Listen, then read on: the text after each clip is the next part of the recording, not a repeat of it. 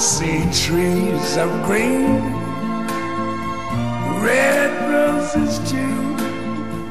I see them bloom for me and you, and I think to myself, what a wonderful world.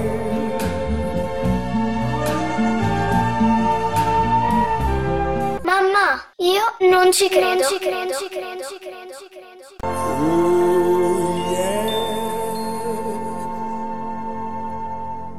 Cari amici di Non ci credo, eccoci qui per una nuova puntata della trasmissione, poco prima che la febbre del Natale induca la maggior parte degli umani a rincorrere sempre più consumi. Dopo l'invenzione del Black Friday, un giorno di grandi offerte, adesso siamo arrivati al mese Black e chissà, magari tra un paio di anni il Black sarà dedicato a tutto l'inverno. Osservo, ma con dolcezza e superficialmente, che tutti i beni che acquistiamo, Natale o non Natale che sia, sono il prodotto di una catena di operazioni che la loro incidenza sull'ambiente ce l'hanno e come. Poi è chiaro che non si può mai fare di tutta l'erba un fascio e ci sono articoli più sostenibili di altri. L'invito dunque è di cercare tra le tante cose inutili che si regalano il 25 dicembre quelle meno invasive. Se si vuole, si può fare. E poi ci sono i pranzi e i cenoni con consumo di tante cose buone, a cominciare dall'arrosto che non può mai mancare in un banchetto per una festa come si deve. Ecco, Proprio di questo vorrei parlare questa sera, di come gli alimenti che noi usiamo incidono sull'ambiente in generale e sul clima in particolare. Una puntata pertanto che non è adatta a vegani e vegetariani, che le cose che dirò le sanno benissimo, a volte anche troppo, tanto da farne una religione che non è mai una cosa sensata ma se vorranno ascoltare mi farà piacere, anche perché magari potranno correggere eventuali sviste o errori della trasmissione scrivendovi sul mio sito noncicredo.org. In questo caso sarò lieto di rispondere o di correggere quanto detto nella prossima puntata, l'ultima di questo 2021. È sempre complicato decidere da dove cominciare come ho detto ormai un milione di volte, non esistono questioni ambientali riferite ad un paese specifico e ad altri no. Tutte le magagne che osserviamo oggi e che saranno sempre più pressanti in futuro derivano da una gestione, come possiamo dire, poco saggia delle nostre attività. Dove con nostre intendo della razza umana, non importa in quale nazione quelle attività vengano svolte. Per capirci, il disboscamento selvaggio praticato in Brasile o in Indonesia non danneggia solo gli abitanti di quei paesi, ma toglie all'intera umanità una parte importante di quella ripulitura dell'aria dall'anidride carbonica che implica un aumento dell'effetto serra e quindi un inasprimento dell'emergenza climatica della quale ho parlato molto a lungo nell'ultima puntata e non solo di Non ci credo. Dunque farò riferimento ai dati che si riferiscono al mondo intero per capire quale sia la situazione in cui ci troviamo. Come sempre, quello che affermo in questa trasmissione deriva da studi e ricerche o da articoli specialistici che man mano elencherò. Premesso tutto questo, possiamo cominciare. Se cerchiamo le cause dell'emergenza climatica, abbiamo una vasta scelta la produzione industriale ha la sua fetta di responsabilità, avendo bruciato per secoli carbone, gas e petrolio e continuando a farlo in misura addirittura maggiore del passato. Anche i trasporti e il riscaldamento o raffrescamento delle abitazioni hanno il loro peso. Ma qui ci interessa sapere come interviene l'alimentazione che parte ovviamente da due attività fondamentali, l'agricoltura e l'allevamento di bestiame. Anticipo subito che non farò alcun discorso del tipo poveri animali che soffrono, anche se mi rendo perfettamente conto della brevità e dell'atrocità delle loro vite.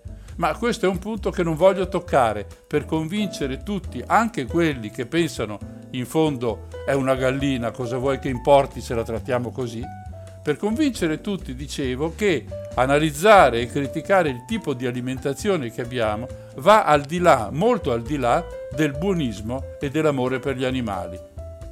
Il primo documento che prendiamo in considerazione è stato prodotto dal WWF in preparazione del Pre-Summit Food che si è tenuto a Roma alla fine di luglio del 2021, organizzato dalle Nazioni Unite e dal governo italiano. Il summit vero e proprio si è poi tenuto in settembre a New York.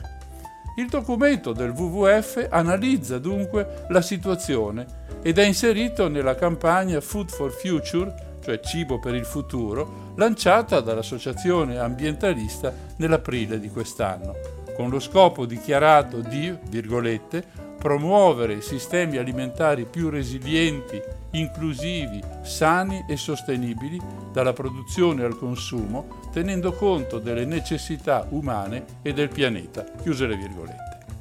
Nel report ci sono dati e cifre abbastanza angoscianti a cominciare dalla premessa che ricorda come uno dei maggiori responsabili della crisi ecologica in corso sia proprio il comparto alimentare. E si deve cominciare dalla filiera della carne, in cui gli allevamenti intensivi sono responsabili da soli di quasi il 15% delle emissioni di gas serra, soprattutto metano, utilizzano il 20% delle terre emerse come pascolo e il 40% dei terreni coltivabili per la produzione di mangimi.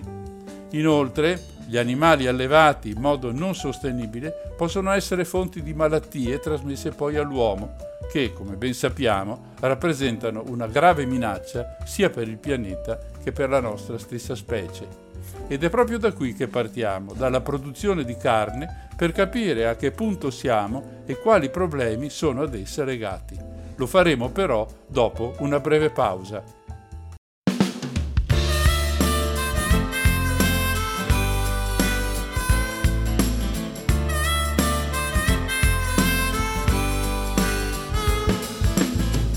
city lights so bright all start to look the same. Blind me from the memories of the place from whence I came. Everything I've seen and heard and felt does not compare. You take me at my word when I say I've been everywhere. In the air, on the road,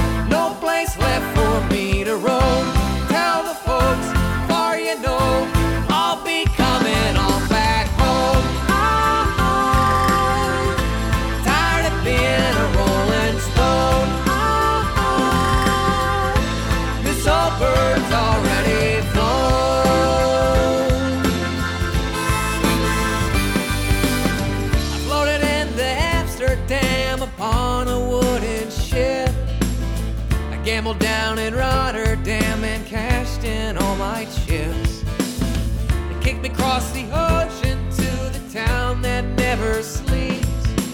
Turns out if you play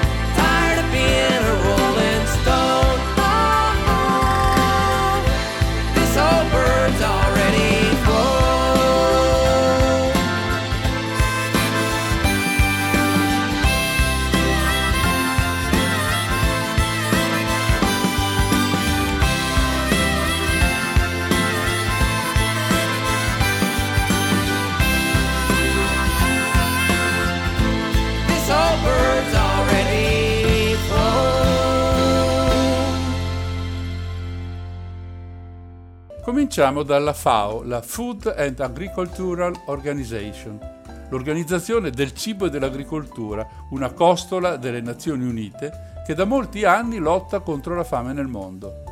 In questi ultimi periodi si è aggiunto un nuovo obiettivo, cioè quello di rendere il più sostenibile possibile la produzione di cibo, come appare evidente visitando il sito di questa organizzazione. Per chi non lo sapesse, il 2021 che sta finendo è stato dichiarato anno internazionale della frutta e della verdura, alimenti spesso dimenticati dalle diete di chi ha troppa fretta e si ciba di panini, hamburger e bevande gassate ma anche da chi pensa che sia sufficiente riempire la pancia con grandi piatti di pasta o di riso o con enormi bistecche. Il riferimento ad una dieta tipicamente nordica o statunitense è evidente. Il consumo di frutta e verdura è una delle pecche dell'alimentazione giovanile negli Stati Uniti, tanto da indurre personalità politiche importanti a spronare per un loro maggiore consumo. Penso alle mogli di due grandi presidenti come Roosevelt e Obama in tempi distanti tra loro e quindi non confrontabili. Ma il problema è sempre lo stesso. Gli americani mangiano malissimo e l'altissima percentuale di obesi, diabetici, infartuati è là a dimostrarlo. Purtroppo, mentre le indicazioni di una dieta equilibrata e la stessa FAO spingono per aumentare le portate di, vegetali in sostituzione della carne, il mercato si muove in direzione opposta. Le stime dei rapporti che arrivano alla nostra conoscenza da parte di associazioni e società di consulenza sono terribili. Si stima che entro dieci anni il settore zootecnico crescerà del 74% nei paesi a basso e medio reddito, mentre a livello globale il numero degli animali d'allevamento aumenterà del 50% entro il 2050 e questo il pianeta proprio non se lo può permettere. Lasciatemi fare un inciso molto amaro. Sapete che ci sono siti anche importanti che pubblicano le ricerche che vengono messe a disposizione. Tra poco noi analizzeremo il contenuto di una indagine commissionata dalla LAV, la Lega Antivivisezione, a tecnici indipendenti della società di consulenza Demetra e pubblicata la scorsa primavera su Il Fatto Quotidiano. Un articolo fatto bene con tutte le cose e le cifre al posto giusto, leggendo il quale viene voglia di intraprendere una dieta vegetariana. Quello che stona è che, in questo contesto così ambientalista, tra gli sponsor che finanziano la pubblicazione c'è in bella mostra la macelleria Pompa con i suoi arrosticini abruzzesi, forza della coerenza tipicamente italiana. Chiuso l'inciso. E adesso parliamo di soldi. Quanto ci costa la filiera delle carni in Italia? Ogni anno solo per la produzione di carne bovina vengono immesse in atmosfera 18 milioni di tonnellate di anidride carbonica, per un danno di oltre un miliardo di euro. Se mettiamo assieme la produzione di carne, bovine, suine e di pollame, si sfiorano le 100.000 tonnellate di PM10 quelle polveri sottili che siamo abituati ad associare alla mobilità e al riscaldamento. La produzione di queste polveri porta con sé un danno economico di quasi 4 miliardi di euro. Alla fine, se si somma tutto quello che succede con la filiera della carne, si arriva, secondo il rapporto di Demetra, alla cifra di 37 miliardi di euro l'anno a causa dell'impatto ambientale e sanitario. Significa che ogni cittadino italiano alla fine dell'anno ha aggiunto al proprio debito altri 605 euro per questo motivo. Lo studio di cui sto parlando individua 11 categorie di impatto, di cui adesso analizzeremo le più importanti. Ognuna di esse contribuisce a quel debito di cui ho appena detto in misura più o meno importante. La carne di bovino ha la massima incidenza sulla società la formazione di particolato è quella che incide di più sul costo finale per il 28%, seguita dall'acidificazione dei terreni per il 22%, dal consumo di suolo per il 19% e dai cambiamenti climatici per il 14%. E noi proprio da qui vogliamo partire. Perché l'effetto serra viene aumentato dalle filiere di carne? I dati sono reperibili su molti siti ad esempio su quello dell'ISPRA, l'Istituto Superiore per la Protezione e la Ricerca Ambientale, che è alle dipendenze del Ministero per la Transizione Ecologica. Per quanto riguarda i bovini, ma anche gli altri ruminanti come bufali, capre, pecore, una delle cause è la cosiddetta fermentazione enterica che accompagna la digestione dei ruminanti, producendo metano, uno dei gas climalteranti più pericolosi, essendo 25 volte più dannoso della CO2. Anche la gestione delle deiezioni è responsabile dell'emissione di gas serra in atmosfera. L'allevamento dei maiali incide per circa il 30% rispetto a quello dei bovini. Qui il primo responsabile è la dieta. Il 64% delle emissioni, infatti, è causato dalla produzione e trasporto dei mangimi. La farina di soia pesa per quasi un terzo, anche se l'alimento rappresenta meno del 10% della dieta dell'animale. Il motivo? Queste farine arrivano prevalentemente da Argentina e Brasile, dove sono coltivate abbattendo foreste vergini per far spazio a terreni coltivabili e devono pertanto essere trasportate su lunghe distanze. Il pollo è tutto sommato quello che incide meno di tutte le carni sui cambiamenti climatici e anche qui la responsabilità è dovuta agli alimenti usati per la sua dieta, farina di soia, olio di palma. Ora, uno può osservare che anche i fagioli vanno coltivati e quindi sostituendo la carne con i legumi comunque si produce gas serra.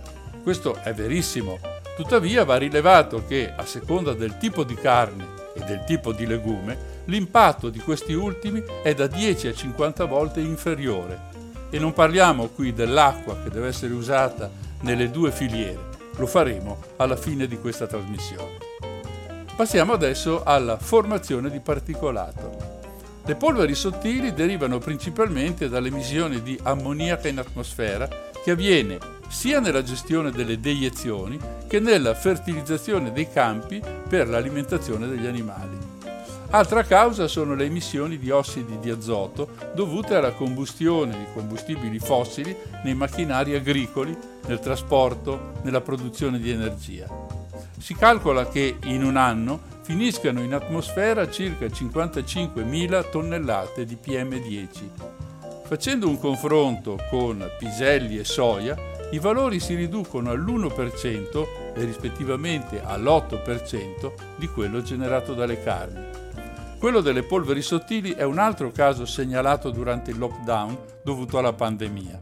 In quell'occasione infatti sono diminuite le polveri sottili in città per il traffico quasi azzerato e la riduzione delle attività delle aree industriali, ma non sono diminuite le polveri sottili in campagna, dove l'allevamento, specie negli allevamenti intensivi, è continuato. Una breve pausa e poi vedremo le altre categorie di impatto. Coffee at midnight. No, it's just your eyes. Sit in the silence. Taking the quiet. Can I pull you down? Lay here, just shut out whatever they say. Baby, just for today, flashback, his hand on my neck, brown eyes, my guy, my love mistakes, heartbreak. We say you can't take this love from us. Now it's getting serious.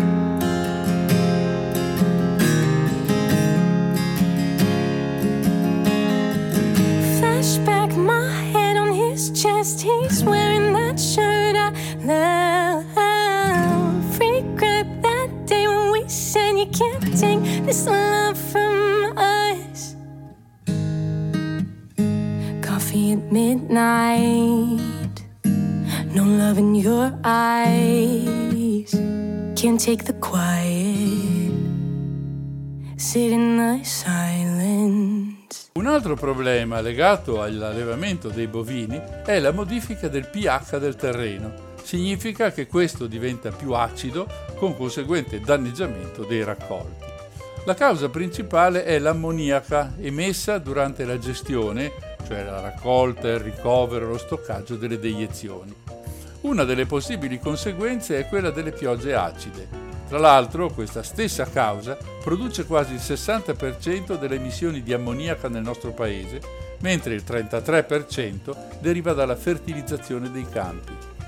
Continuando con il nostro confronto, i legumi, sempre piselli e soia, il loro impatto sull'acidificazione dei terreni è minima, rappresentando appena lo 0,1% rispetto alla carne bovina.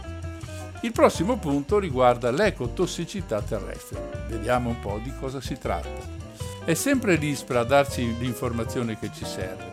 L'uso di agenti chimici e fisici può modificare organismi viventi. Uno dei test per i terreni viene fatto sui vermi che ci vivono, con riflessi successivi anche sull'ecosistema e sull'ambiente. Dunque, versare veleni o sostanze tossiche nei campi implica un aumento della tossicità di quegli stessi campi. Secondo lo studio che stiamo seguendo, i danni economici di questo tipo associati alla filiera della carne raggiungono in Italia i 4 miliardi e mezzo di euro. A causare questo problema sono soprattutto i pesticidi usati in agricoltura, creati apposta per uccidere organismi che minacciano il campo o gli animali allevati. Ma le tossine possono accumularsi negli animali destinati alla tavola, creando così danni anche alla salute degli esseri umani. In questo caso sotto accusa finisce per primo il pollo, seguito dal maiale e solo da ultimo dal bovino. La domanda tuttavia è, da dove diavolo vengono questi problemi?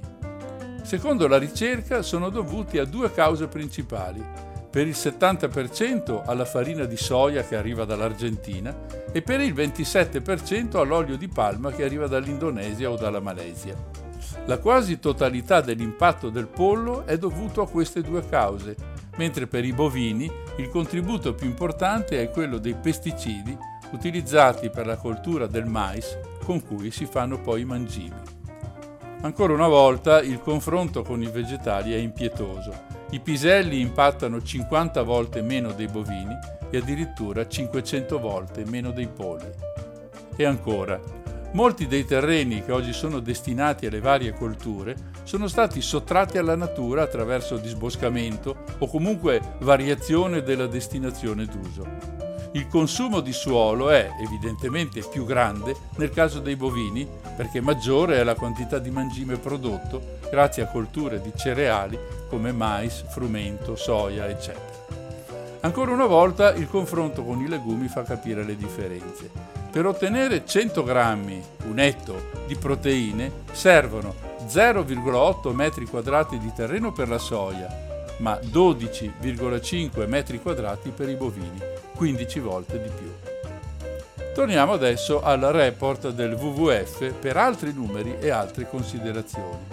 Secondo questo studio, assieme al benessere medio, è cresciuto anche il consumo di carne in tutto il mondo. Oggi il 70% della biomassa degli uccelli è costituita da pollame destinato alla nostra alimentazione, dunque solo il 30% è composto da uccelli selvatici. Ogni anno vengono macellati 50 miliardi di polli, la maggior parte dei quali è allevato in maniera intensiva. Si tratta di quegli allevamenti in spazi ridotti, con accelerazione della crescita, senza che mai questi animali vedano il terreno circostante. Dare un giudizio è molto complicato. Ci sono quelli che ritengono questa pratica migliore perché il bestiame così è più protetto i detrattori invece sostengono che questo tipo di allevamento sia un grave pericolo per l'ambiente e di conseguenza per la salute delle persone. Come ho detto all'inizio, non voglio intervenire sulla miseria della vita di questi animali, ma va detto che la maggior parte della carne di pollo che troviamo nei supermercati ha questa origine. Se poi passiamo ai mammiferi, le cifre sono ancora più sconcertanti. Pensate che il 60% del peso dei mammiferi sull'intero pianeta è costituito da bovini e suini da allevamento, il 36% da esseri umani e appena il 4% da mammiferi selvatici. La crescita dei consumi è evidente. Dagli anni 60 ad oggi l'aumento è di 5 volte. Nel mondo, in media, vengono consumati 35 kg di carne a testa l'anno, ma evidentemente con grandi differenze tra paese e paese. In Italia il consumo medio è di quasi 80 kg a testa, una cifra davvero molto alta. In cima a questa classifica ci sono, guarda un po', Australia e Stati Uniti con 115 e 114 kg a testa all'anno, come se ciascun americano mangiasse 50 polli o mezza mucca ogni 12 mesi. Si tratta ovviamente di valori medi, per cui ci sarà chi non ne mangia affatto e chi si rimpinza a non finire. Pensate al cibo tipico degli statunitensi, hot dog e hamburger carne di maiale e di manzo tutto andare. D'altra parte, queste considerazioni sono le stesse per qualunque tipo di consumo, non solo di cibo. Pensiamo che dagli anni 60 la popolazione è triplicata, arrivando ormai a sfiorare gli 8 miliardi di persone. Inoltre il reddito medio è più che triplicato e, in modo analogo dunque, anche il consumo di carne. Abbiamo già detto dell'impatto sull'ambiente legato alla deforestazione, al consumo di suolo e alla sua modifica, che hanno prodotto danni molto gravi al pianeta. Si può aggiungere, come fa il WWF, ma anche molti altri studi al riguardo, che molte malattie infettive sono trasmesse dagli animali, compreso il Covid-19. C'è un altro aspetto da sottolineare, quello dell'uso di antibiotici dati al bestiame. Perché questo non va bene? Come può essere un rischio per noi? Il fatto è che di tutti gli antibiotici utilizzati nel mondo, la metà sono destinati proprio all'allevamento animale. Questo è uno strumento che consente ai batteri di diventare resistenti. D'altra parte, un terzo delle infezioni in Europa sono causate da batteri resistenti agli antibiotici. Come sembra evidente, il collegamento è presto fatto. Cosa fare allora? È una domanda alla quale è molto difficile rispondere per il solito eterno motivo che mette in contrasto la salute della popolazione e dell'ambiente con le esigenze concrete, quelle dei produttori, che certamente non hanno intenzione di rinunciare al loro profitto, quelle dei consumatori, che considerano la bistecca un simbolo del raggiunto benessere sociale, quella dei lavoratori del comparto che, riducendo la produzione, vedrebbero di pari passo ridurre anche i posti di lavoro. A dire il vero sarebbe meglio dire di quel lavoro, perché mangiare si deve comunque mangiare e si aprirebbero posti di lavoro in altre filiere.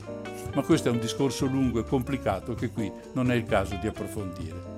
Per capire questo conflitto proviamo a vedere cosa è successo in due paesi, l'Irlanda del Nord e la Nuova Zelanda. Ne parliamo dopo una breve pausa.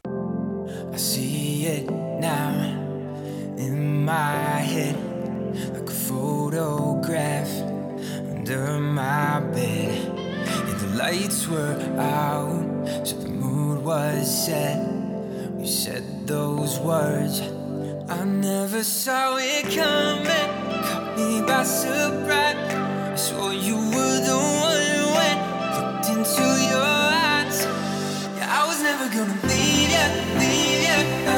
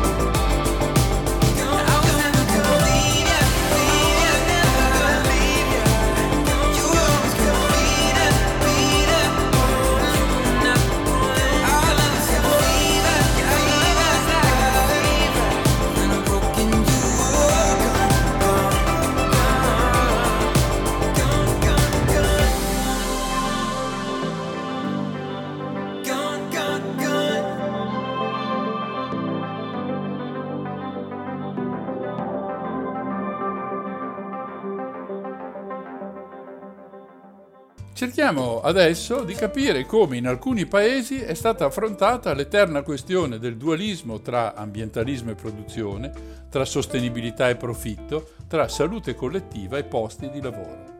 Come abbiamo visto nell'ultima puntata, è ormai diventata non rimandabile la riduzione delle emissioni di gas serra in atmosfera.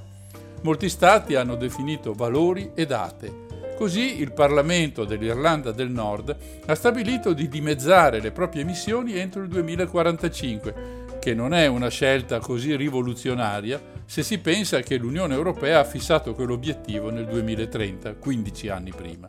Ad ogni modo, il sindacato dei farmers, cioè degli agricoltori dell'Ulster, sostiene che quella legge sarà la rovina dell'industria agricola nel paese.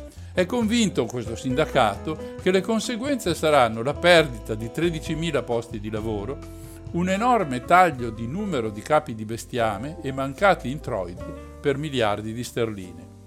La legge è appoggiata da quasi tutti i partiti presenti nel Parlamento irlandese e segue le indicazioni generali sull'emergenza climatica. Sappiamo che molte aziende, non necessariamente del comparto zootecnico o agricolo, si sono date da fare per intervenire sulla propria filiera e renderla più sostenibile. Pensate alle automobili, alle mille aziende che usano solo energia rinnovabile e così via. Ma la rivista accademica Climatic Change ha pubblicato quest'anno uno studio che evidenzia come tra le 35 maggiori aziende di carni e latticini soltanto 4 si sono impegnate in questo senso in particolare l'azione è rivolta all'uso di energia rinnovabile e non alle cause vere delle emissioni che abbiamo analizzato prima in questa puntata. La stessa rivista raccoglie le dichiarazioni di Jennifer Jacket, docente di studi ambientali della New York University, che esamina le emissioni di due grandi aziende, la Fonterra in Nuova Zelanda e la Nestlé in Svizzera. Bene, le loro emissioni rappresentano più dell'intera quantità stabilita per i due paesi nel prossimo decennio. Arrivando in Italia, ecco le parole del responsabile ambiente della Coldiretti Stefano Masini, virgolette. In Italia il ciclo zootecnico ha una significativa caratterizzazione estensiva compatibile con una corretta gestione del territorio. Il nostro è il primo paese in Europa per produzione biologica. Chiuse le virgolette. Masini difende il settore, del resto questo è il suo compito, sostenendo che ridurre l'allevamento significherebbe perdere prodotti d'eccellenza come il formaggio grana padano o i prosciutti San Daniele o Parma. E aggiunge una battuta, virgolette, sarebbe come chiudere la Ferrari perché le auto inquinano, chiusa virgolette. Peccato che questo paragone faccia acqua da tutte le parti. Basterebbe confrontare il numero di Ferrari prodotte e vendute contro quello di formaggi e prosciutti. Sempre su questo argomento ci spostiamo adesso in Olanda, uno dei più grandi produttori mondiali di latte e latticini. La presenza di allevamenti intensivi ha portato i politici olandesi a pensare di ridurre drasticamente proprio i capi bovini fino addirittura al 30%. In previsione c'è anche la riduzione del suolo per l'industria del bestiame. Oggi nel paese sono presenti 100 milioni di animali allevati tra bovini, suini, polli. L'obiettivo è quello di ridurre le emissioni secondo le direttive europee, investendo tutti i settori produttivi e non solo l'industria, dove sembra essere più semplice, anche se certo non banale, intervenire con una transizione ecologica.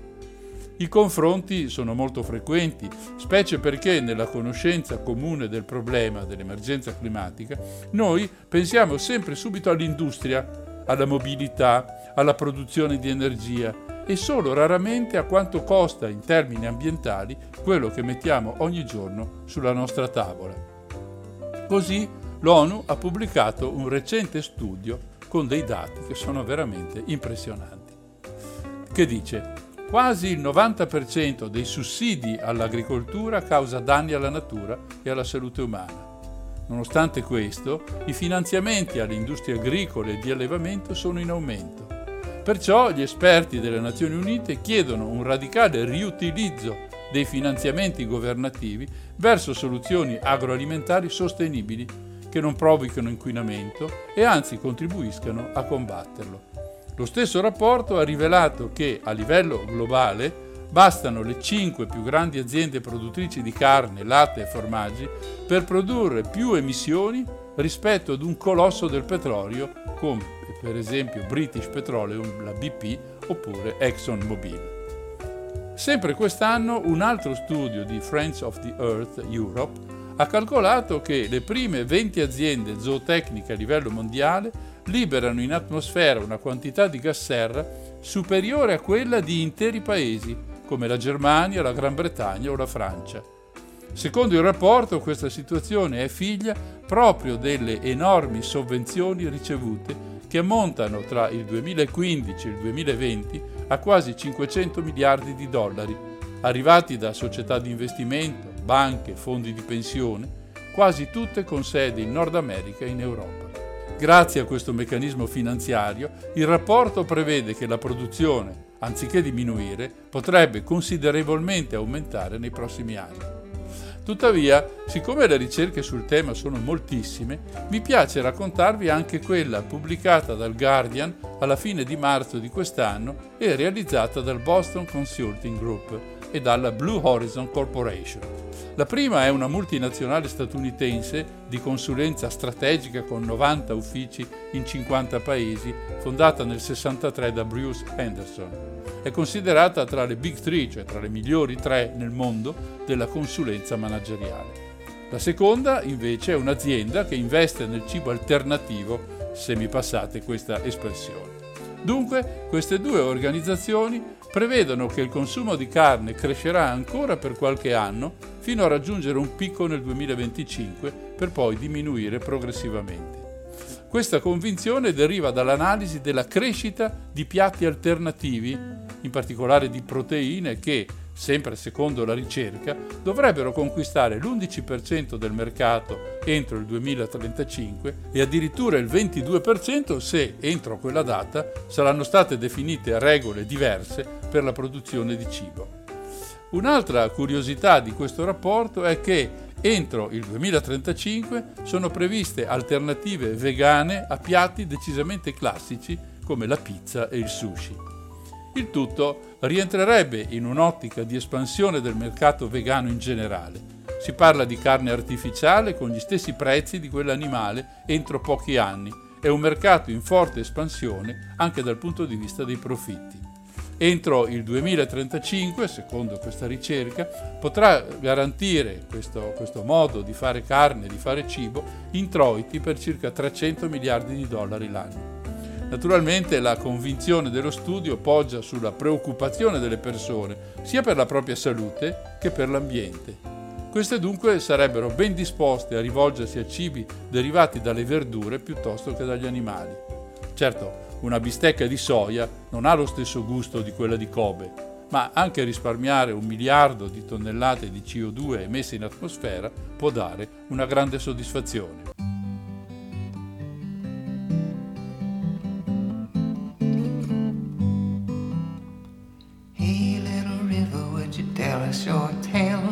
Have you been down in the dark old have you been following me?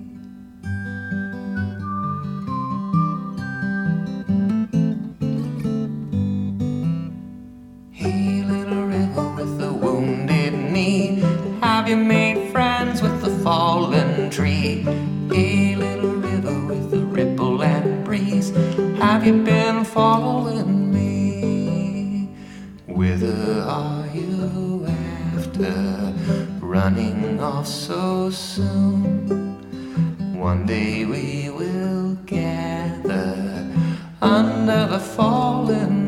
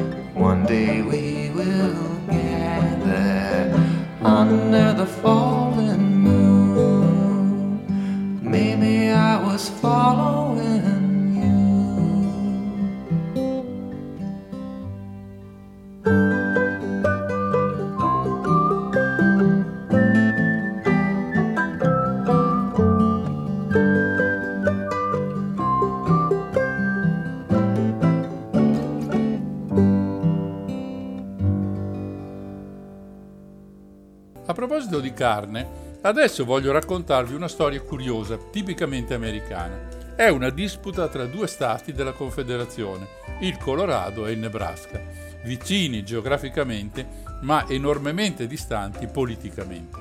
A Denver il governatore è Jared Polis, democratico e il primo membro del congresso ad essersi dichiarato gay, un uomo che favorisce le iniziative innovative. A Lincoln, capitale del Nebraska, invece, è governatore Pete Ricketts, conservatore e molto legato alle tradizioni della società americana. Ecco dunque i fatti.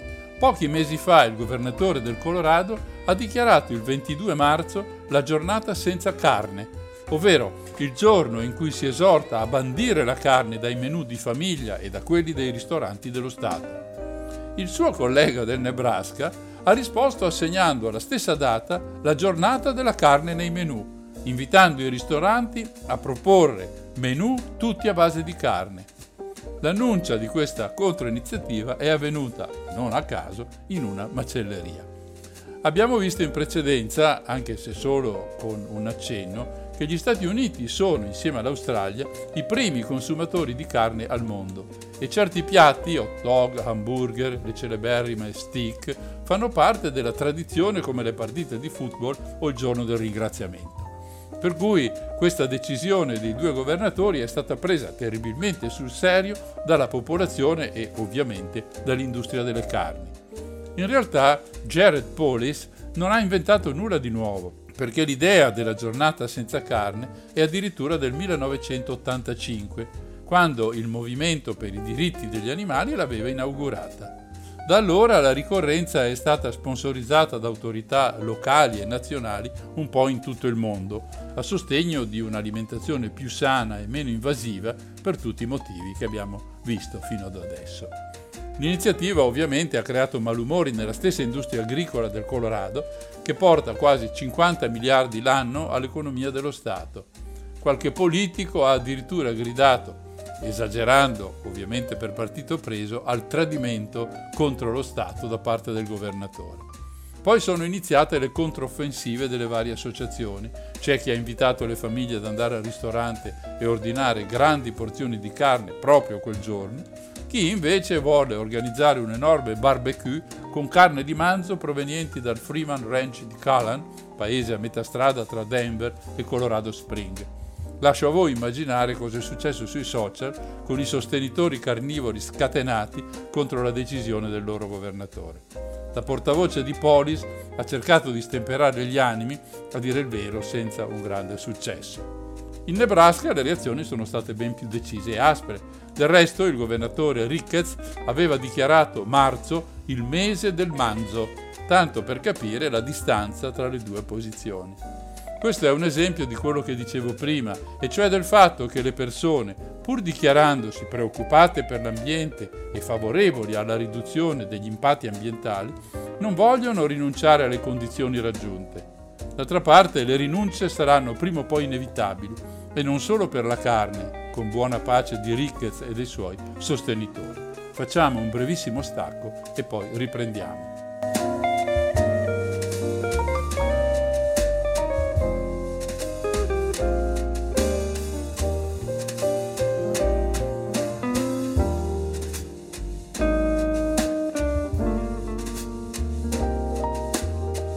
Affrontiamo adesso il tema degli allevamenti intensivi.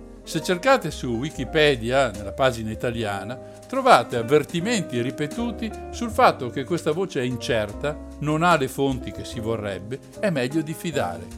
Noi leggiamo in tutto questo il fatto che l'argomento è divisivo. C'è chi pensa a questo tipo di allevamento come a qualcosa di molto positivo, altri invece pensano che nuocia gravemente all'ambiente, alla salute dei cittadini, oltre che ovviamente a quella degli animali. Dal momento che questo tema è centrale per la puntata, cerchiamo di capirci qualcosa, fatto salvo l'avviso che ognuno degli ascoltatori può, secondo me deve, verificare ogni cosa che gli altri, compreso chi vi sta parlando, vi stanno raccontando. Dunque, cominciamo dal principio. Che cos'è un allevamento intensivo? Credo che da un punto di vista fisico due siano le sue caratteristiche. Ci sono molti animali, ciascuno dei quali ha pochissimo spazio vitale. L'opposto, insomma, delle mucche nei pascoli che possono gironzolare a piacere per cercarsi l'erba preferita. Ma non è tutto qui, perché alla base dell'allevamento intensivo c'è una tecnologia e un'organizzazione molto spinta dalla selezione delle razze, al controllo di quanta acqua beve ogni animale, all'uso di medicinali, antibiotici e così via. Insomma, si tratta della industrializzazione dell'allevamento. L'origine di questo tipo di allevamento è in una leggenda del Delaware, negli Stati Uniti, quando alla signora Celia Steele arrivano 500 pulcini invece dei 50 che aveva ordinato. Lei li tiene tutti, li chiude in un capannone e li alimenta con mais e integratori. Una scommessa vinta e ripetuta come prassi che rende la signora Steele molto molto ricca. Nel dopoguerra questo tipo di allevamento diventa comune e sempre più presente sul mercato del bestiame. Bovini, suini, pollame, tacchini, ovini entrano in queste strutture.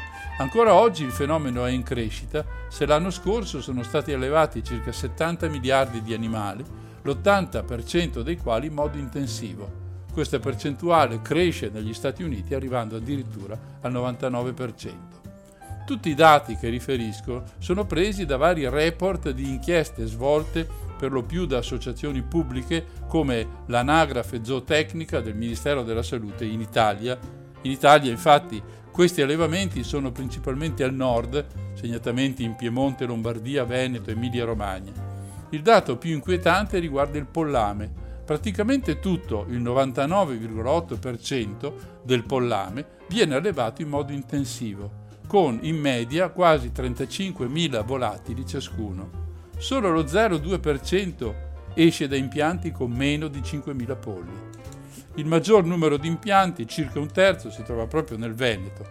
In Italia trovano posto circa 9 milioni di maiali, la metà dei quali in Lombardia, e 6 milioni di bovini distribuiti in 140.000 allevamenti intensivi. Questi sono i numeri, o meglio, sono alcuni dei numeri che servono ad inquadrare la dimensione della produzione di carne per questa via. Numeri che mostrano un grande successo dell'iniziativa. I motivi di tale successo sono semplici e chiari. Controllando tutto, anche le eventuali malattie con le medicine e la somministrazione del cibo, si ottiene un prodotto migliore, più carne a minor prezzo, quindi un profitto maggiore.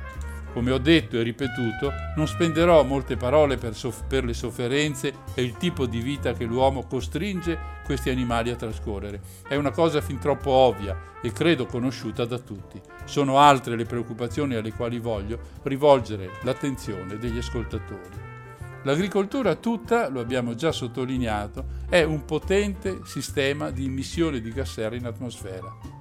Queste derivano dal consumo di suolo per produrre mangimi, dalla digestione dei ruminanti, metano, dalla gestione delle loro deiazioni, ossidi di azoto. Tuttavia, restando agli allevamenti intensivi, sembra che per produrre un litro di latte questi vadano meglio di quelli estensivi. Per estensivi intendiamo quelle mucche che pascolano come dove c'era Heidi nei cartoni animati. Tuttavia, dicevo, restando agli allevamenti intensivi, sembra che per produrre un litro di latte questi vadano meglio di quelli estensivi per tutti i motivi vantaggiosi di cui ho parlato appena adesso. Su questo poggiano le tesi i fautori di questo modello, sostenendo che, al contrario di quanto si dice, l'allevamento intensivo ha fatto sensibilmente ridurre e non di poco l'emissione di gas serra in atmosfera. Il fatto è che questo è solo un modo di vedere la questione limitato ad un unico dato, mentre ce ne sono altri da valutare per un giudizio complessivo. Gli studi su questo problema si sono moltiplicati negli ultimi anni anche per l'aggravarsi della situazione climatica e il conseguente aumento di attenzione verso ogni situazione che abbia un impatto ambientale negativo. I dati che seguono sono ripresi da una ricerca dell'Università di Brescia pubblicata sui quotidiani verso la fine di gennaio 2021. Secondo questo studio, ben 1459 morti premature causate dalle polveri sottili potrebbero essere evitate ogni anno nella sola Lombardia se la domanda di carne venisse dimezzata. In effetti, secondo Greenpeace, gli allevamenti intensivi in Italia producono il 54% delle polveri PM2,5 responsabili di migliaia di morti ogni anno nel nostro paese. L'Italia ha il primato di morti premature attribuibili all'inquinamento atmosferico in Europa. Secondo l'Agenzia dell'Ambiente europea sarebbero 60.000 i morti dovuti ad esposizione di PM2,5 e di biossido di azoto, che, come visto in precedenza, sono emissioni tipiche degli allevamenti intensivi. Accanto a questo c'è l'enorme consumo di risorse che andrebbero riservate all'uomo, come l'acqua, di cui parleremo tra poco, i cereali, i legumi, il suolo. E poi c'è la storia degli scarti, delle deiezioni, che solo in parte vengono usate per produrre biogas e quindi poi energia elettrica. Spesso purtroppo vengono sparse nei campi circostanti, portandosi dietro azoto, fosforo, potassio, farmaci, antibiotici. Non si tratta quindi di fertilizzanti adatti, ma di pericolosi inquinanti che possono finire nei prodotti di quei campi o peggio nelle falde d'acqua sotterranee. E i numeri che l'associazione Onlus Terra ci comunica sono pazzeschi. Gli allevamenti intensivi di maiali in Italia producono 31.500 tonnellate di feci al giorno, cioè 11 milioni e mezzo all'anno. Smaltire questi scarti è come se dovessimo farlo per 25 milioni e mezzo di popolazioni in più rispetto a quella attuale. Insomma, è come se l'Italia, invece di avere 60 milioni di abitanti, ne avesse 85 milioni. La notizia dall'Università di Catania durante la pandemia è stata che dove è massima la concentrazione di questi allevamenti, soprattutto tra Brescia e Bergamo, è anche la zona dove più grave è stato l'impatto del Covid. Ma questa è un'informazione che non ha trovato riscontro in altre ricerche, io ve la do solo per dovere di cronaca. Arriviamo ad una semplice conclusione.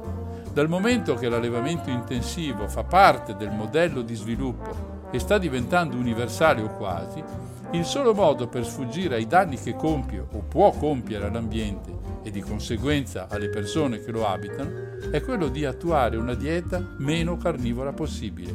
Ridurre il consumo di carne si può. Che io sappia, non ci sono vegetariani morti di fame. I used to worry about the shadows. I hated knowing there was something there that I couldn't see. I thought the monsters out my window. Yeah, they were waiting for me. They were waiting for me. But now my fears have started changing. Now I'm worried about all the things to come. Yeah, mostly I've been scared of failing. I feel the weight of the world is pushing down on me. Cause I could write every song and never say a thing. I could have what I want, but still know what I need. I could hide all my problems inside a melody. Wish I could go back to the day when it was only night that made me afraid. When it was only lions and tigers, but now it's heartaches and liars and wondering just what does the future hold. Cause I don't know. I don't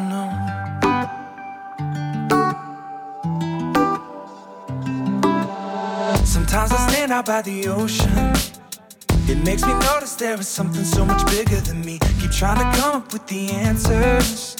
I still don't know if I can figure it out. But in a life made up of moments, we're all nothing but memories. So much pressure on the present. People say who you gotta be. Empty faces in a crowd of people standing in front of me. Feels like everybody's watching.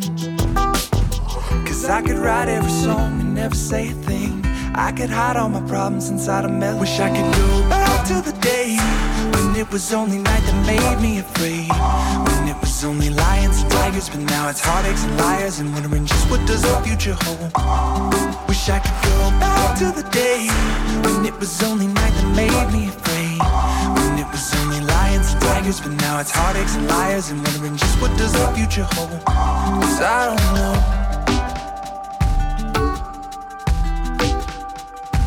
I don't know.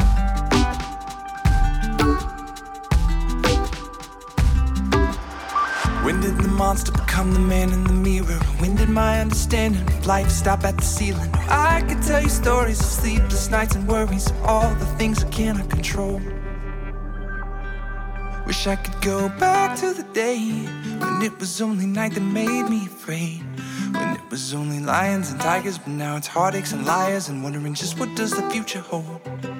Wish I could go back to the day when it was only night that made me afraid. When it was only lions and tigers, but now it's heartaches and liars and wondering just what does the future hold. Wish I could go back to the day when it was only night that made me afraid. When it was only lions and tigers, but now it's heartaches and liars and wondering just what does the future hold. Cause I don't know.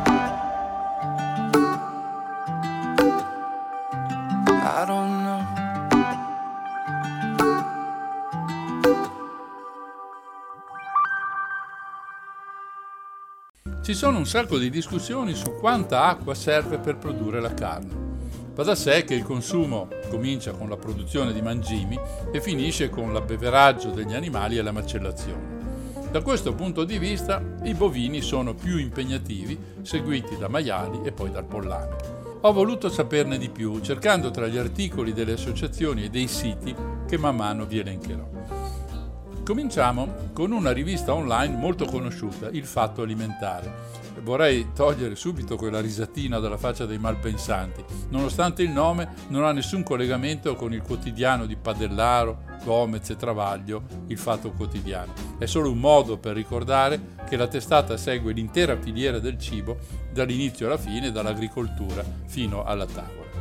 Cito questa rivista perché aveva pubblicato nell'ormai lontano 2014 un articolo intitolato così Servono davvero 15.000 litri d'acqua per un chilo di carne? Alcuni studi tendono a ridimensionare questi dati. Un titolo insomma abbastanza sorprendente se si considera che nel solo 2021 il Fatto Alimentare ha pubblicato una decina di articoli sull'uso responsabile della carne. Così mi sono incuriosito e, nonostante l'articolo sia un po' datato, ho voluto vedere cosa dicevano gli esperti. L'assunto è quello che in questi anni circolava, e cioè che per produrre un chilo di carne di manzo servissero 15.000 litri di acqua. Vero o falso? O meglio, è un dato che è stato dimostrato o è esagerato? Quello che viene detto in premessa è che il calcolo del cosiddetto water footprint, cioè dell'impronta d'acqua, quindi del consumo di acqua, tiene conto spesso di fattori che non hanno molto senso, mentre ne trascura degli altri che sono invece importanti.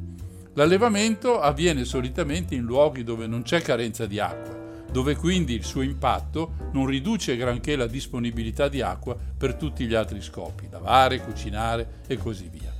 Il water footprint tiene conto solo del volume di acqua utilizzata, ma non quantifica l'impatto ambientale associato a questo consumo. In sostanza, allevare in terre con problemi di reperibilità d'acqua comporta un danno enormemente maggiore che farlo, che so, in Irlanda, tanto per fare un esempio. Un altro errore nel calcolo del water footprint sta nel fatto che esso somma assieme i vari tipi di acqua che vengono usati. L'acqua blu, quella da acquedotto o da falda, quella verde, cioè quella piovana, e l'acqua grigia che serve per i lavaggi durante la produzione fino alla macellazione. Sono questi i motivi che lasciano sospettare che quei 15.000 litri di acqua, che pure vengono consumati dalla filiera, non siano tutti direttamente responsabili della bistecca che abbiamo nel nostro piatto. Con tutti questi limiti vediamo cosa si dice oggi della questione. Tutte le riviste che ho esaminato fanno riferimento ai dati del Water Footprint Network, vale a dire dell'organismo che definisce e calcola il consumo di acqua per i vari tipi di cibo. La dieta carnivora ne esce con le ossa rotte, perché si va dai 15.000 litri per chilo di manzo ai 4.300 di pollo, passando per i 9.000 di ovini e i 6.000 del maiale.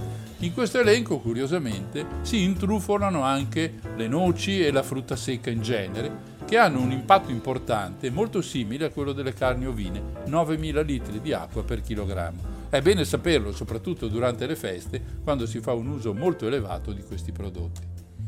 Quello che sostengono i vegetariani e ancora di più i vegani è confermato dal fatto che cereali, frutta e verdura sono agli ultimi posti di questo elenco dei consumi di acqua. Ora, per quanto detto in precedenza, può anche essere che questi valori siano un po' sovrastimati, ma rimane comunque la differenza tra una dieta fortemente improntata all'uso di carne e a una che cerca di farne a meno o almeno ne limita l'uso durante la settimana. L'Unione Coltivatori Italiani ha raccolto dei dati dalla Fondazione Barilla confrontando i due tipi di dieta con lo stesso apporto di proteine, in un caso animali nell'altro caso vegetali, ad esempio prodotte da fagioli, soia e così via. La differenza è considerevole. Calcolata per i paesi europei, la differenza è di quasi il 40%. Si passerebbe infatti da un pasto che costa circa 3-4 mila litri di acqua ad uno da 1000 litri soltanto. Sostanzialmente sarebbe possibile, agendo solo sulla dieta, avere un risparmio di circa 4.000 litri al giorno per persona, che non è affatto poco. Quello che viene insegnato ai bambini a scuola sul lavarsi i denti tenendo chiuso il rubinetto, cosa decisamente giusta e pregevole, fa risparmiare circa 20 litri ogni lavaggio, quindi 40 al giorno, 100 volte meno che intervenendo sulla dieta. Poi, a mio parere, non serve essere assolutisti nelle cose. Si può intervenire evitando di mangiare carne tutti i giorni a pranzo e a cena, riservando ad esempio il piatto di carne a due o tre pasti alla settimana. Già così si avrebbe una riduzione dell'impatto di oltre 20.000 litri di acqua ogni settimana. Il nostro consumo di acqua ovviamente non si limita al cibo. Secondo i dati del Water Footprint Network, l'impronta idrica degli italiani è di circa 6.300 litri al giorno per persona, ovviamente come valore medio. Siamo bravi rispetto alla Spagna, il 6% in meno, soprattutto agli Stati Uniti, addirittura il 20% in meno, però questo paese, gli Stati Uniti, è da sempre uno dei più grandi consumatori di ogni cosa. Ma stiamo per esempio peggio della Francia, che ha un'impronta idrica molto più bassa della nostra, il 30% in meno. Questo grande consumo è un problema oggi, e lo sarà ancora più in futuro per tutti i motivi che descrivo ogni volta che trasmetto qui a Non ci credo a partire dall'emergenza climatica. È prevedibile che ci saranno periodi difficili per l'approvvigionamento idrico anche per il nostro Paese. Il bacino del Mediterraneo, infatti, è indicato come uno dei siti mondiali dove si verificherà una più alta riduzione delle risorse idriche va anche tenuto conto che in Italia il prelievo di acqua dolce per attività agricole è di circa il 50% del totale. Dunque, se non possiamo dire che la dieta è la causa di tutti i mali, possiamo comunque affermare che è o sarebbe un buon punto di partenza per fare meglio e soprattutto un punto dal quale possono partire i singoli cittadini che magari rinunciando a qualche polpetta potrebbero favorire i propri figli e nipoti regalando loro una vita leggermente migliore di quella che di sicuro li aspetta.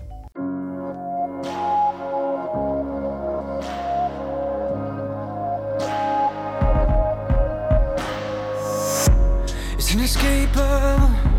I'm gonna let you down. Should've seen it coming, knew the checks would bounce.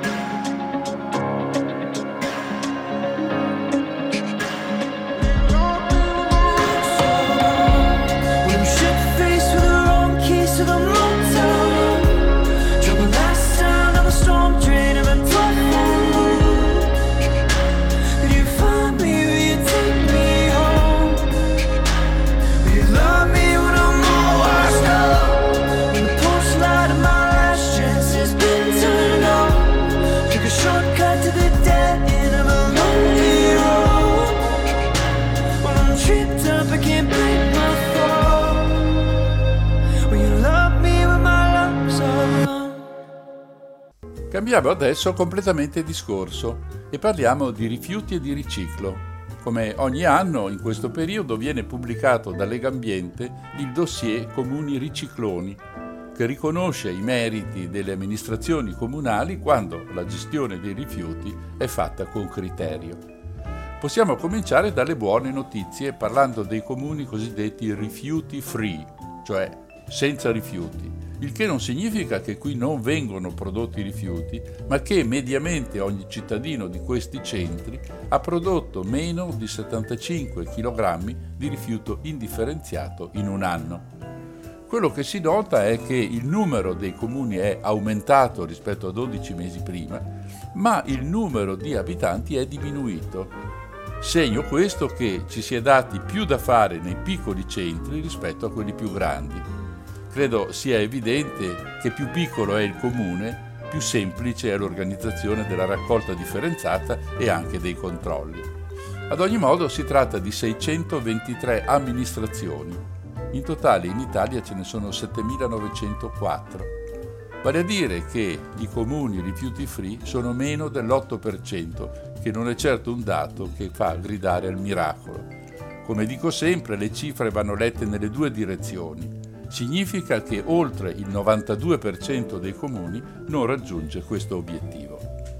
C'è un buon risultato al sud, inteso come incremento non come numero assoluto, mentre al nord mancano dei dati e la situazione è grosso modo confermata rispetto all'anno precedente. Purtroppo, come sempre del resto, le città capoluogo di provincia sono drammaticamente assenti Ce ne sono solo quattro, Trento, Pordenone, Treviso e Belluno, tutte concentrate nel nord-est. Le tre regioni che contengono queste province sono anche in cima alla graduatoria dei comuni rifiuti free. Al primo posto il Veneto, seguito ad una spanna dal Trentino e dal Friuli. Ma nelle stesse regioni la percentuale sia di comuni che di abitanti rifiuti free non raggiunge il 30%, il che significa che di strada da fare ce n'è ancora davvero tanta. Bisogna sottolineare che il dossier di Legambiente si basa su quanto gli stessi comuni comunicano volontariamente, anche se devono poi usare dei parametri che sono definiti ufficialmente da un decreto del Ministero, quello del 26 maggio del 2016, sulla raccolta differenziata. Ci sono poi diversi riconoscimenti, diversi premi se volete, per varie attività. Il CONAI, il consorzio che sovrintende la raccolta differenziata in Italia, si è occupato di verificare quale consorzio è cresciuto di più rispetto allo scorso anno. Non quindi quanti rifiuti sono stati riciclati in senso assoluto, ma quanti in più. Ai primi posti sono classificati i consorzi di Bari, Benevento e Vibo Valencia, a dimostrazione di quanto detto prima sulla crescita avvenuta al sud. Un discorso analogo si può fare per il premio Comieco. Comieco è il consorzio nazionale che si occupa degli imballaggi ecologici, in particolare è attento a cosa succede al recupero e al riciclo della carta e del cartone. Come si diceva, anche in questo caso i comuni premiati sono tutti meridione. Al primo posto la Mezia Terme, provincia di Catanzaro in Calabria, che nel giro di due anni è passato dal 34 al 53% di raccolta differenziata per i suoi quasi 70.000 abitanti. Segue il comune di Monopoli in provincia di Bari, che si è attestato stabilmente su circa il 75% di raccolta differenziata mensile, che è un valore di tutto rispetto. Al terzo posto un altro comune dal nome familiare per eventi molto tragici, Capaci, provincia di Palermo, che ha organizzato una filiera che parte dall'informazione ai cittadini che hanno avuto tutti gli strumenti necessari per ridurre drasticamente i loro rifiuti e raggiungere un valore del 67% di raccolta differenziata. Può sembrare strano forse che chi ha raccolto di più non stia ai primi posti, ma i premi sono assegnati non solo in base alla quantità raccolta, ma anche al tipo di organizzazione, alla crescita, alla collaborazione con la popolazione e, non ultimo, anche al numero di abitanti da gestire. Passando al vetro, il Coreve ha premiato tre città, questa volta in tre zone diverse del nostro paese. La Spezia in Liguria, Pomezia in provincia di Roma e Nizza di Sicilia in provincia di Messina. Ricordo che qualche anno fa nessun paese del centro-sud compariva in questi elenchi e a me fa molto piacere trovarceli oggi. Gli elenchi continuano. Per la plastica vengono premiati Casola di Napoli, Castelnuovo Bozzente in provincia di Como e l'azienda municipale di Genova. Per l'alluminio ecco Savona, Fiumicino, Cagliari. Per l'acciaio Trieste e Montenero di Bisaccia in provincia di Campobasso in Molise per il legno Fai della Paganella, in provincia di Trento, e Carpegna, in provincia di Pesaro Urbino.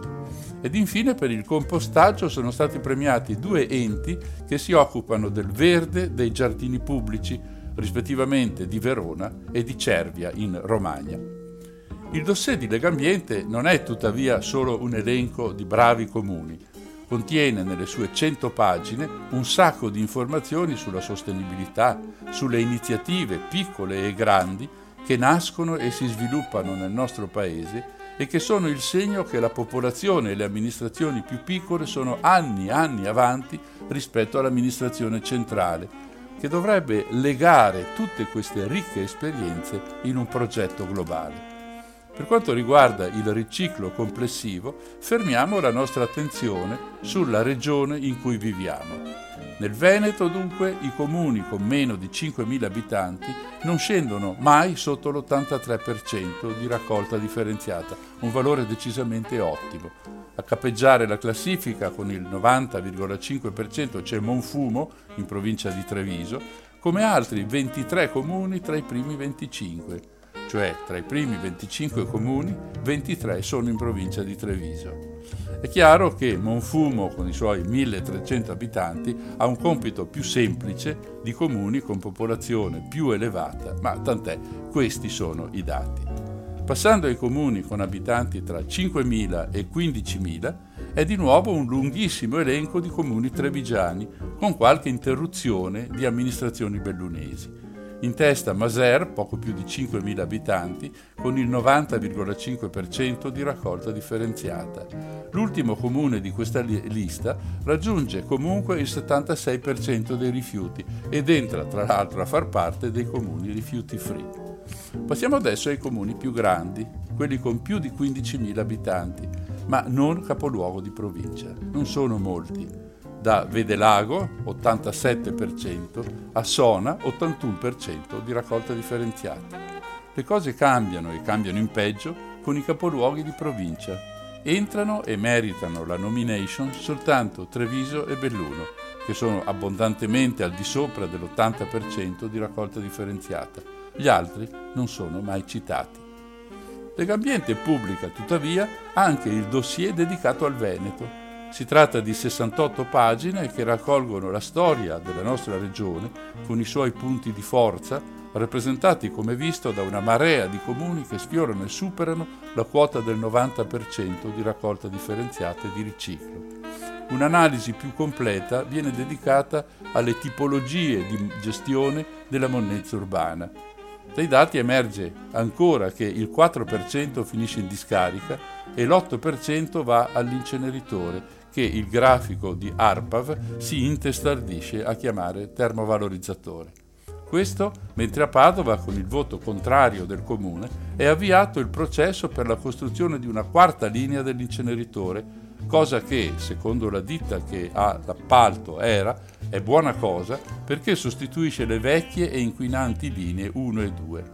Ma è il progetto politico a fare acqua da tutte le parti Insistere con l'incenerimento significa sperperare risorse, creare polveri e ceneri da stoccare o vetrificare, insomma creare nuovi problemi alla società.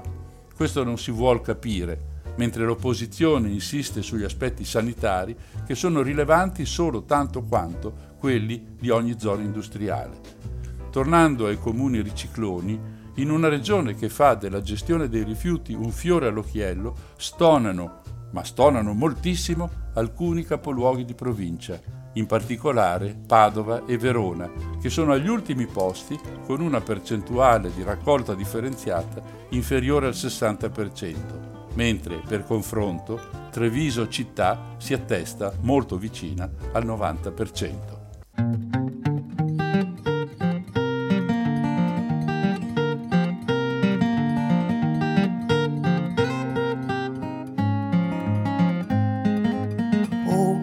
Mr. Sandman sent a dreamer dreams to me. Painted a picture of everything this life could be. Told me a story about fate and destiny. I would like to believe. Spring is in the air, summer's in the skies. Freedom is waiting there, and I feel hope is on the rise.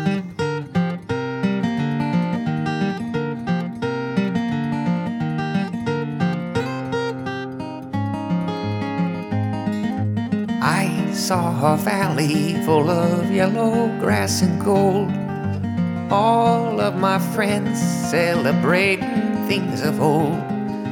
We walked along, solving mysteries untold. Could our hearts be so full? Spring is in the air, summer's in the skies. Freedom is waiting there, and I feel hope is on the rise.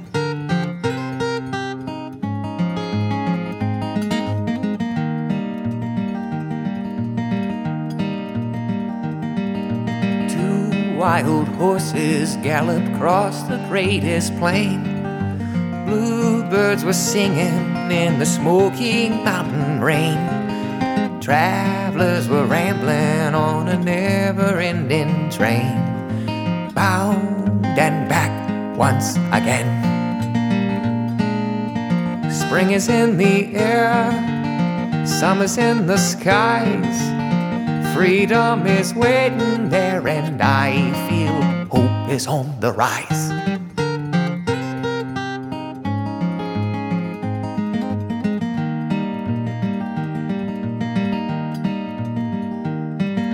People held hands, breathing in the friendly air. Countries held hearts, bringing peace to everywhere. Joy came along like the answer to a prayer. I would like to go there. Spring is in the air, summer's in the skies. Freedom is waiting there, and I feel hope is on the rise.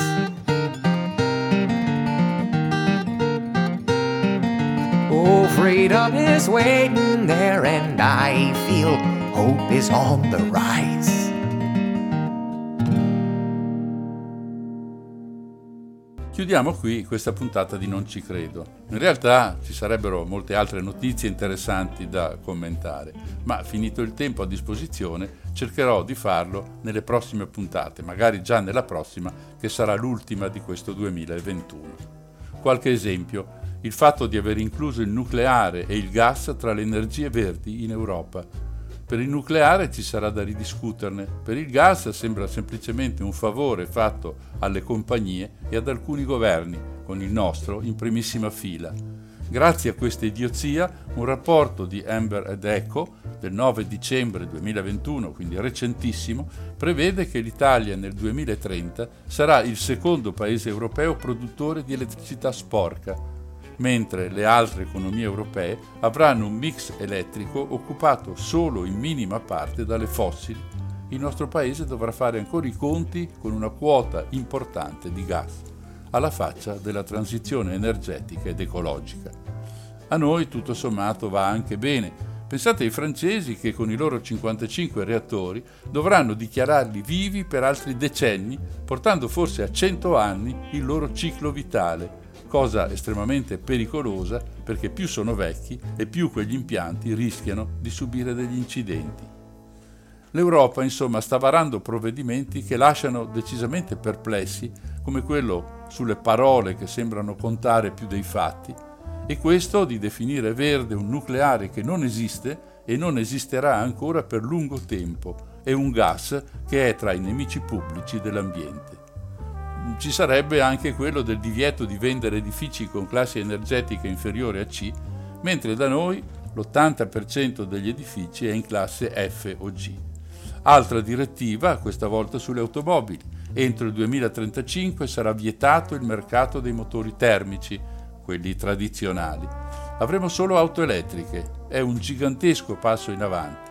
Del resto, entro il 2030 l'Europa pensa di dimezzare le emissioni di gas serra. Ce la faranno? Non si sa, ma chi ci sarà potrà controllare. Come vedete di novità ne nascono ogni giorno nel campo dell'ambiente, per cui non avremo problemi a continuare questa trasmissione con argomenti sempre nuovi. Questo un domani, per oggi invece è tutto. Visto che siamo vicini al 25 dicembre, voglio augurare a tutti quelli che lo festeggiano un buon Natale e a tutti gli altri un sincero augurio di stare bene. Da Mario il solito affettuoso saluto. Sigla.